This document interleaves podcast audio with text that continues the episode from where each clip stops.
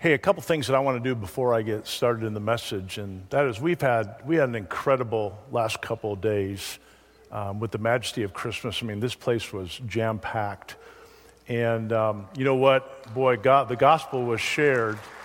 And you know, we spent a lot of time. You know, we thank the orchestra and the choir and Pastor George and Pastor Phil, and we thank uh, all of the people that are in the tech booth and that kind of stuff, but. I want to just take this opportunity to thank all of those, the ushers and the greeters, and all of those that volunteered their time by being performing in the show. Can we just give them a round of applause? I appreciate that so much. We're going to need a lot more of that in the future as we learn, and I just feel like God is just saying, just get ready, okay? The second thing that I want to do is I always try and promote some of our staff whenever they do something that is pretty amazing. And Pastor David Vogel has put together, in fact, he's written um, a Christmas devotional.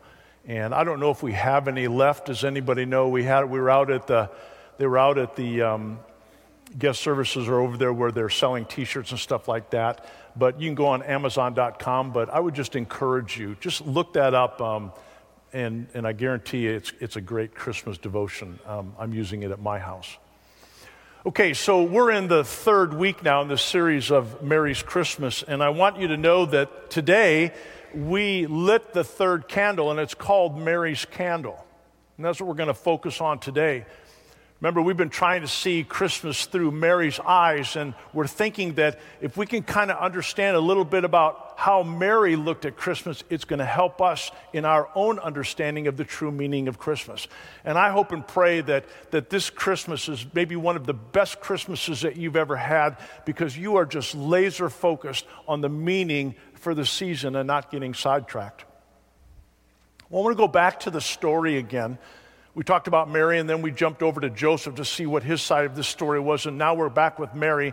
And I want you to remember that time when Gabriel, who said he stands in the presence of the Lord, when he came and he visited Mary the very first time. Remember that? After Gabriel leaves, Mary all of a sudden gets in a hurry. Did you know that? In fact, the reason that she's in a hurry is she's about to take a trip, the Bible tells us. Now, you may think, well, where in the world is she going?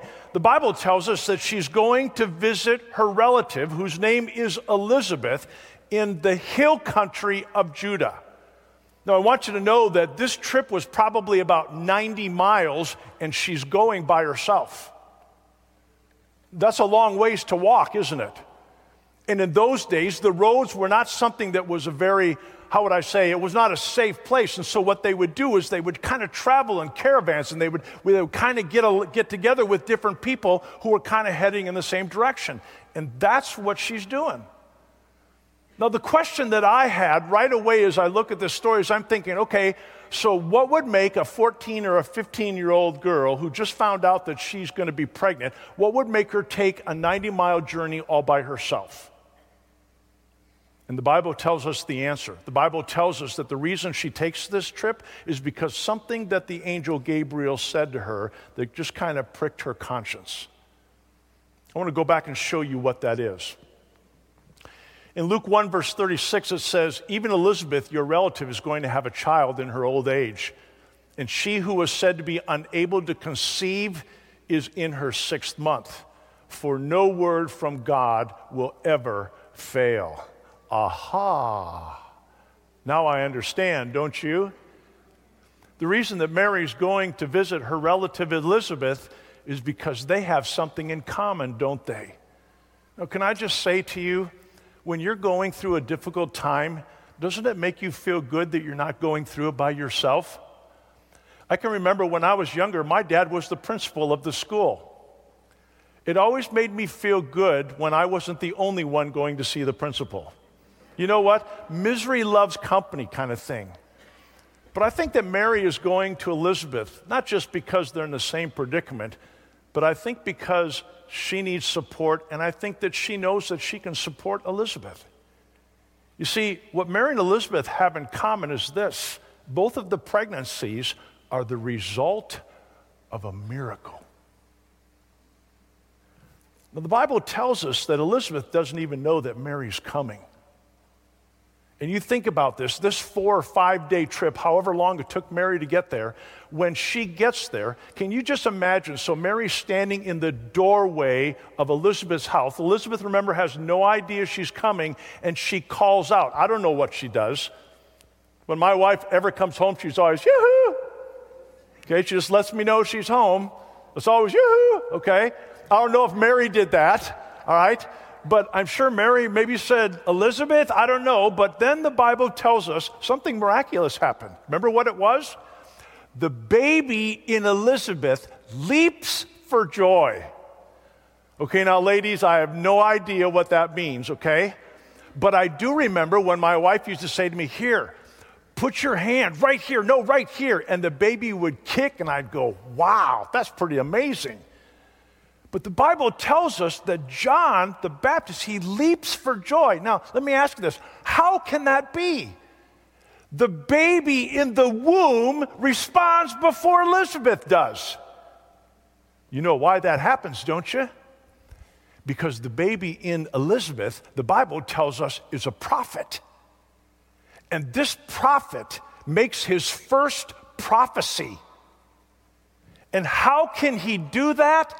Thank you for asking, because this scripture verse tells us, For he will be great in the sight of the Lord. This talking about John the Baptist.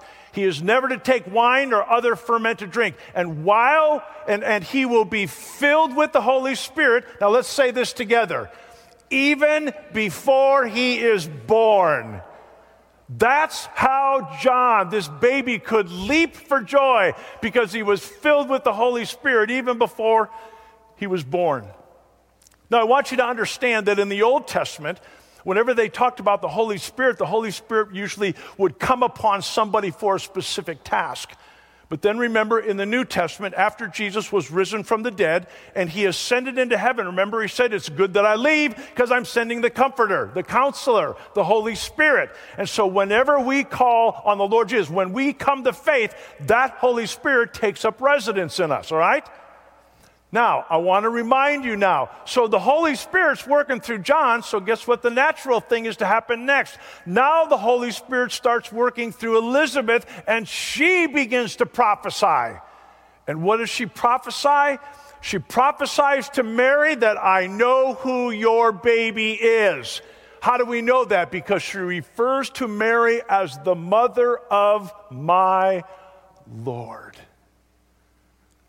Ladies and gentlemen, in the midst of a real difficult time, there's a party going on, and it's all because of the Holy Spirit.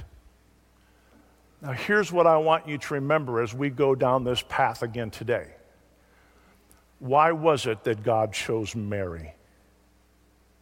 Why did he choose that she was going to be the one that would carry the Son of God? And the answer is this because she believed. I don't know where you're at today. I don't know if you're in the middle of the storm. I know some of you are because I've gotten your emails. I don't know where you are in your relationships or your health, or maybe you're mourning and grieving the loss of a loved one. But I just want to tell you this that in the midst of the storm, you must believe that one word from Jesus will calm everything. Amen? Stand with me out of respect for God's word. As I read from the book of Luke, Luke chapter 1, and I'm going to read verses 46 through 56.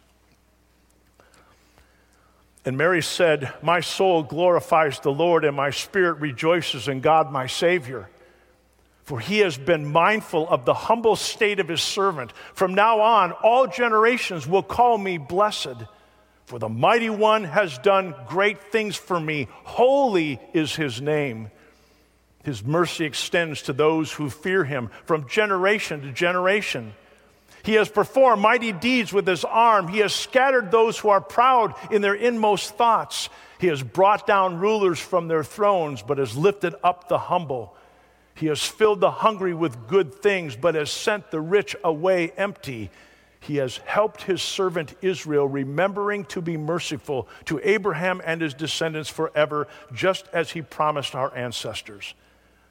Mary stayed with Elizabeth for about three months, and then she returned home. This is God's word for God's people. Let's pray together. My Father, I pray today that I would be able to follow Mary's example of what true worship looks like humble in spirit and truth. And it's in Jesus' name I pray. Amen. You may be seated.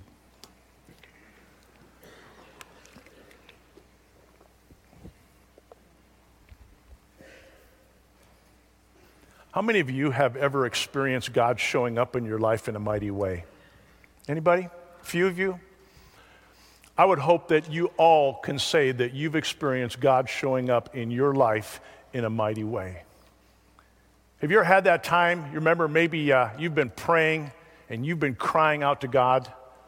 Maybe for a while it felt like there was nothing that was happening. Maybe it feels like your prayers are bouncing off the ceilings, and then all of a sudden God answered your prayer. And not only did He answer your prayer, but He answered the prayer exactly the way you've been praying for Him to answer it. Have you ever experienced that before? What did you do next?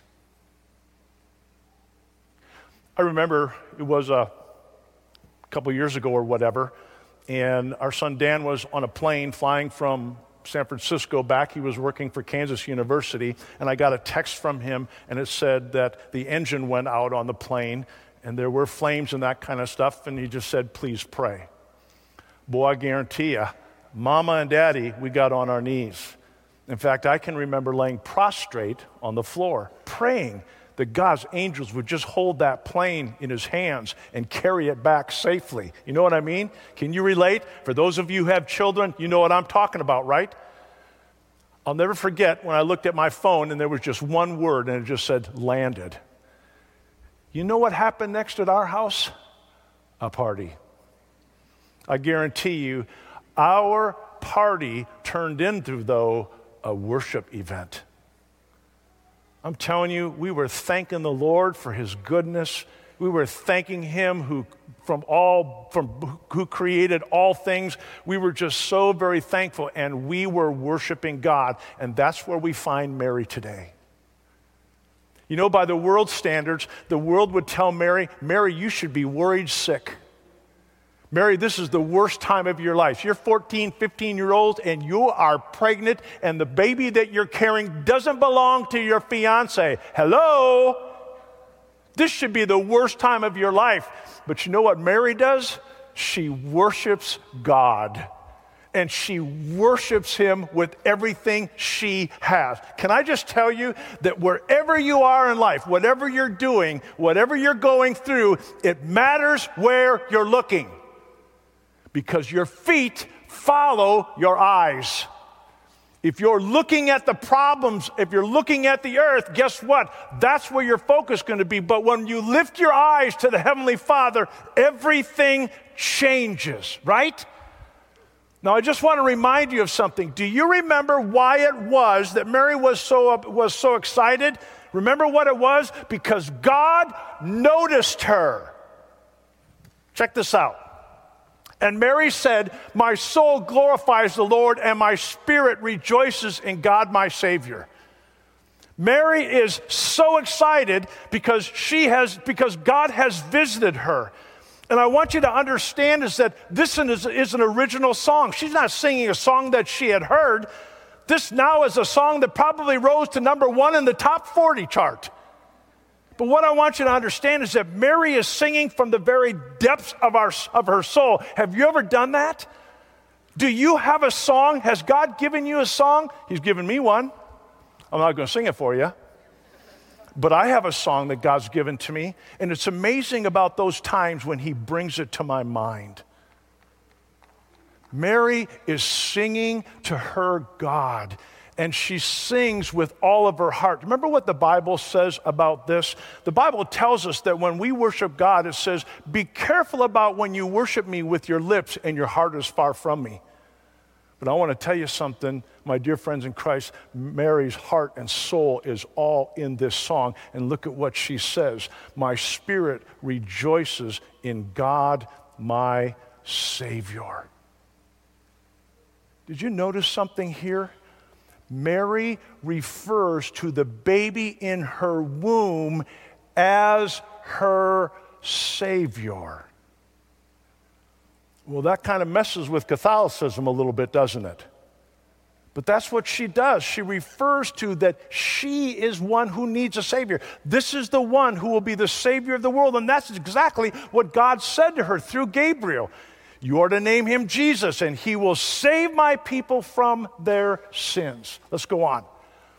For he has been mindful of a humble state of his servant. From now on, all generations will call me blessed. You see, one of the things that attracted God to Mary was the fact that she was a humble servant. Boy, you talk about a Cinderella story, this is it, right? And America loves a Cinderella story, don't we? How many of you during March Madness, boy, you get out your brackets and you're looking, who's the team this year that's going to rise to the top and just all of a sudden just be successful and win these games? We're always looking, who's that Cinderella story? And that's what Mary is. She's a little girl, nobody knows her. She's from a podunk town that nobody's even heard of. It's not even on the map, but God noticed her. I wonder why that is. Maybe it's because of the way Mary's being treated is going to be similar to how his son is going to be treated. Take a look at this. This describes Jesus in Isaiah. He grew up before him like a tender shoot and like a root out of dry ground. He had no beauty or majesty to attract us to him, nothing in his appearance that we should desire him. He was despised and rejected by mankind, a man of suffering and familiar with pain, like one from whom people hide their faces. He was so despised, and we held him in low esteem. That's the description of Jesus. So, what would it look like if Jesus showed up today in, his physical bo- in a physical body? You know what? He wouldn't be one that has a, a crown or he wouldn't have a glow about him because he's a son of God. You wouldn't be attracted to him because of the way he looks. He would just look like everyone else. And so, what I just want to say to you is that, you know what? The Lord takes notice of how we treat one another. Do you treat somebody better simply because of the way they're dressed?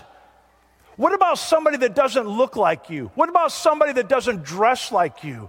What about somebody that comes in that, oh, that's not my kind of people? How do you treat them?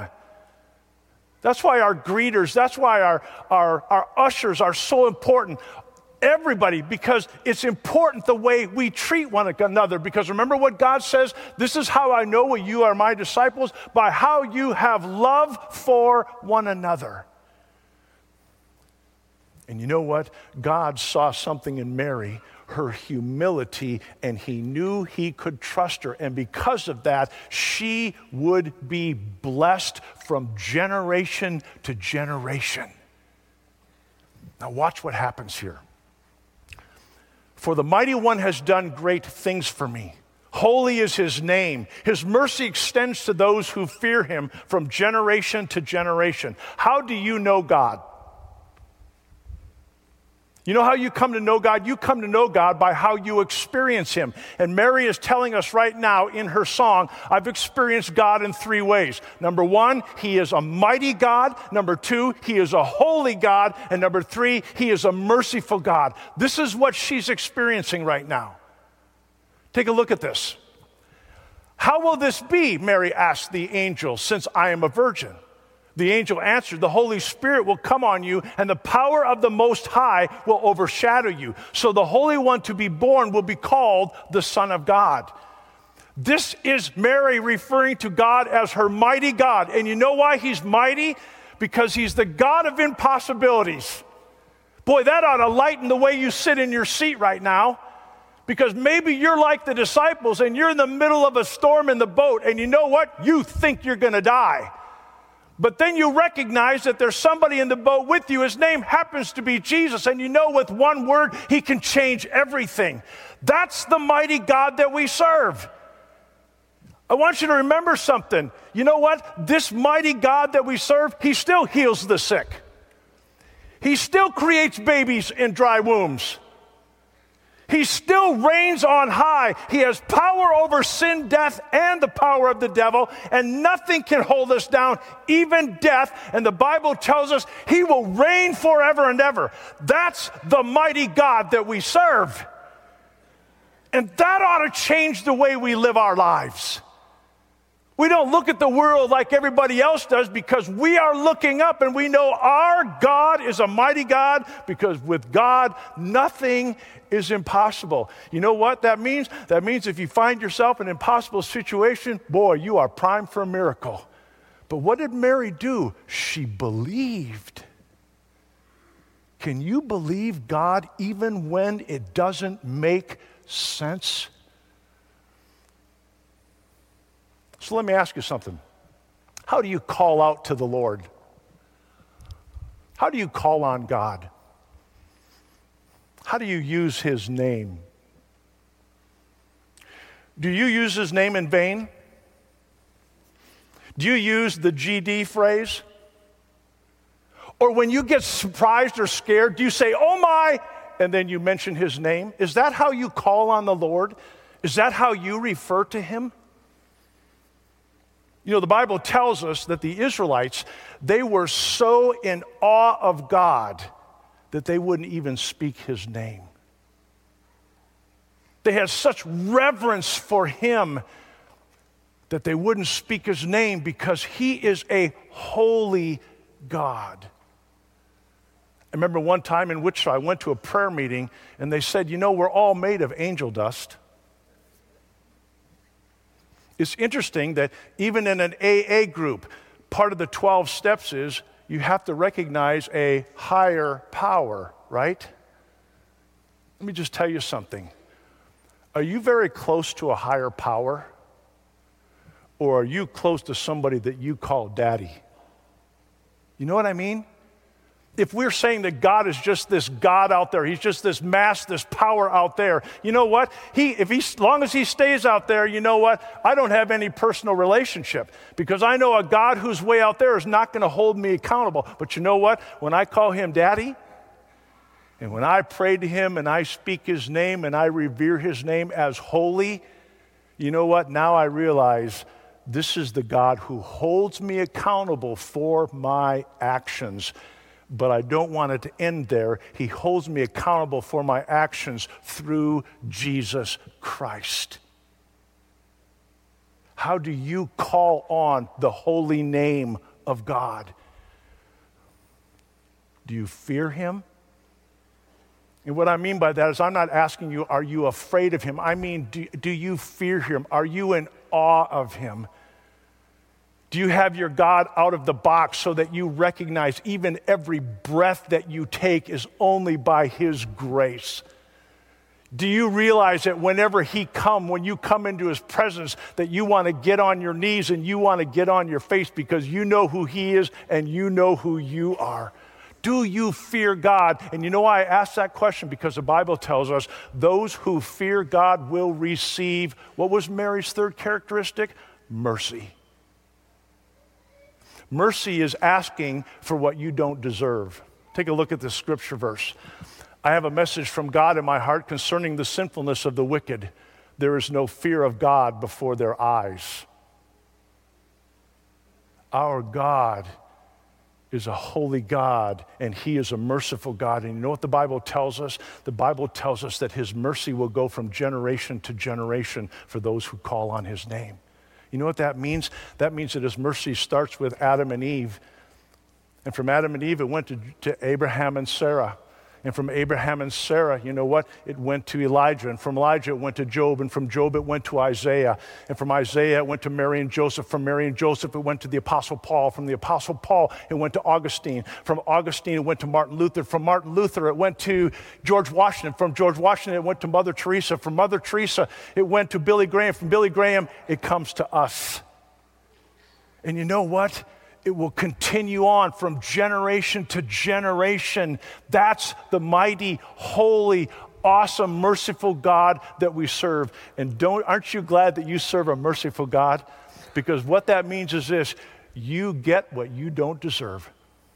How many times have you heard somebody say, I'm throwing myself on the mercy of the court? My kids used to try and do that all the time. Dad, I'm throwing myself on the mercy of the court. But that's what mercy is all about. It's about getting what we don't deserve. We're almost done. Look at verse 11, verse 53, excuse me, 1 verse 51. I looked at the clock, sorry. He performed mighty deeds with his arm. He has scattered those who are proud in their inmost thoughts. Now, what Mary does is Mary starts looking back in her life and she starts thinking about God's track record in her life. You ever do that? When you go through difficult times, do you ever think back of all those times that God showed up in your life? And as much as Satan wants you to believe, oh, that was just one time, you were only lucky. But if you see over and over and over again how God continued to show up in your life, and that's what Mary's doing. And here's what she says about him She says, For he has performed mighty deeds with his arm. What does that mean? Well, the arm means his strength and his power. That's what it refers to. It's kind of funny, whenever I go to the gym, guys are always working on their arms. They're always trying to build their biceps, always trying to build their, their triceps. You know why? Because we believe that big arms equal big and strong, right? There's even a guy in our gym, when you ask him where's the bathroom is, he goes like this, and then he goes over there. I'm just kidding. I'm only kidding. I'm only kidding. I only saw Pastor Phil do that one time. No, I'm just kidding. But here's what God is doing Mary is describing the powerful arm of God. Now, I want you to think about something. I want to go to the, to the Old Testament for a second. I want you to look, listen to this. The Lord answered Moses, Is the Lord's arm too short? We're talking about the same arm there. And the arm of God is his power and his strength. And the very first thing that the Lord answered Moses is the Lord's arm too short. This is God speaking. Is my arm too short? In other words, do I have skinny arms? Does it look to you like I got no biceps, any triceps? And he says, Now you will see whether or not what I say will come true. All right, here's the story. The Israelites are complaining. Imagine that. And they're complaining because they're sick and tired of manna. They've had manna up to their ears, and they want something different. In fact, they want meat.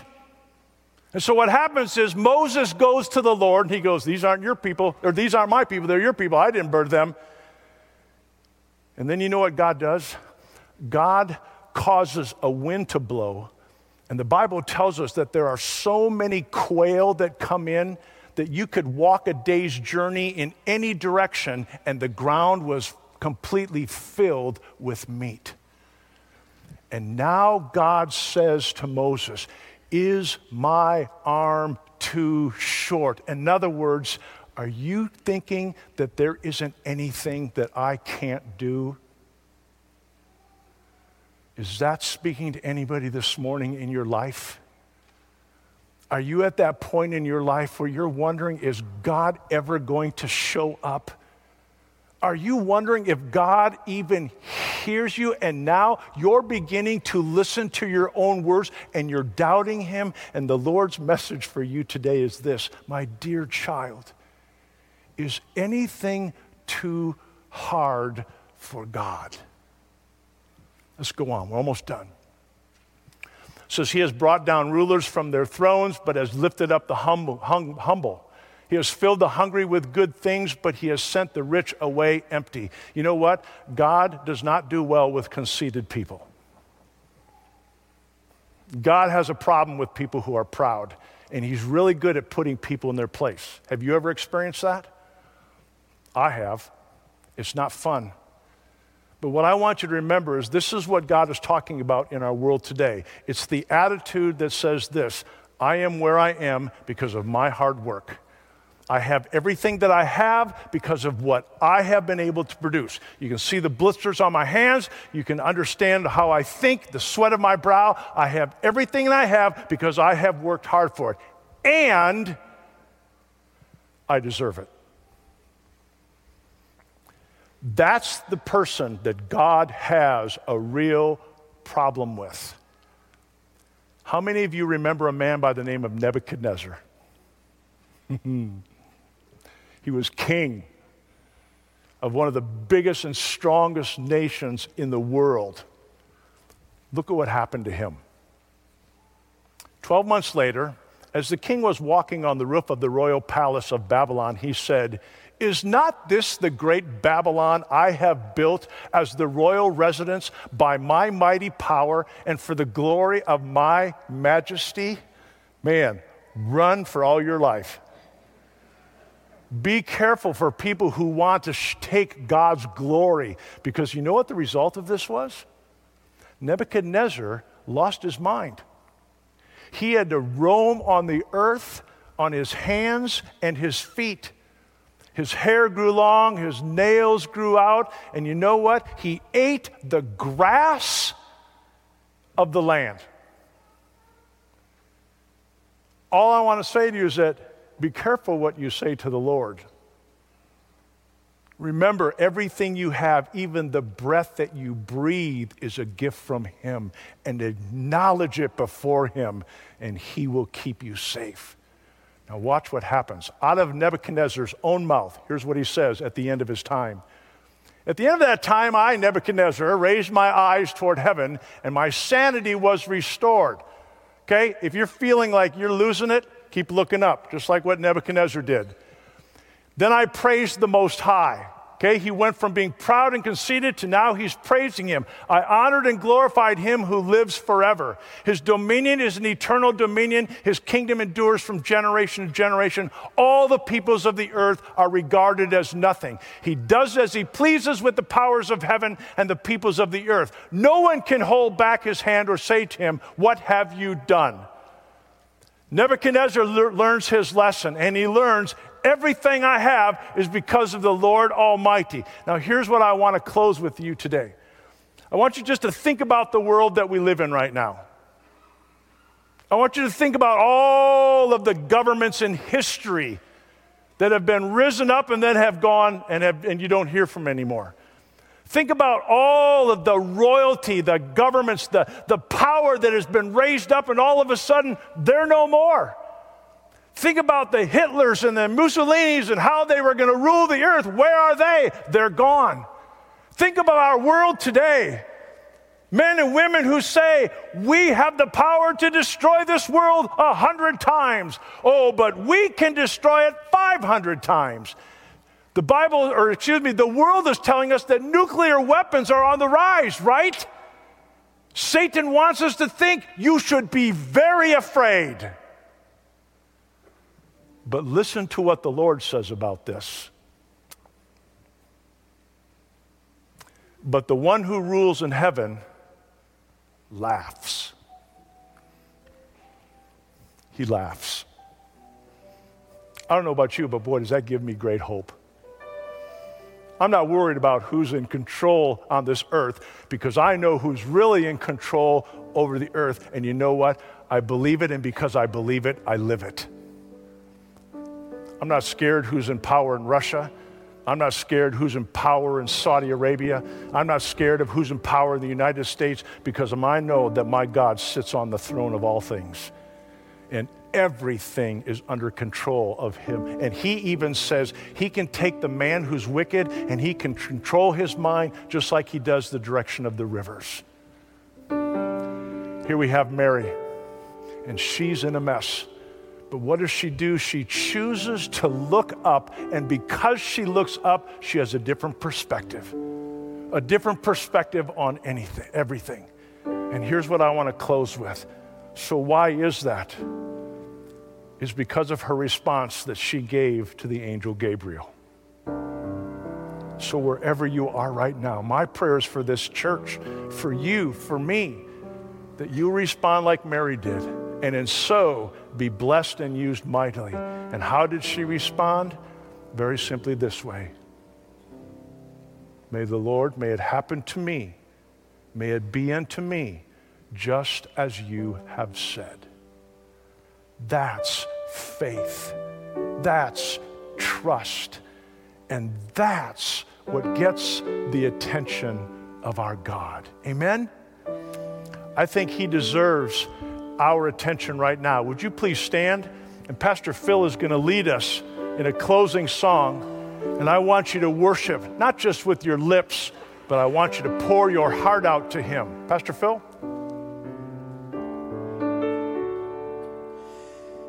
Angels we have heard on high, sweetly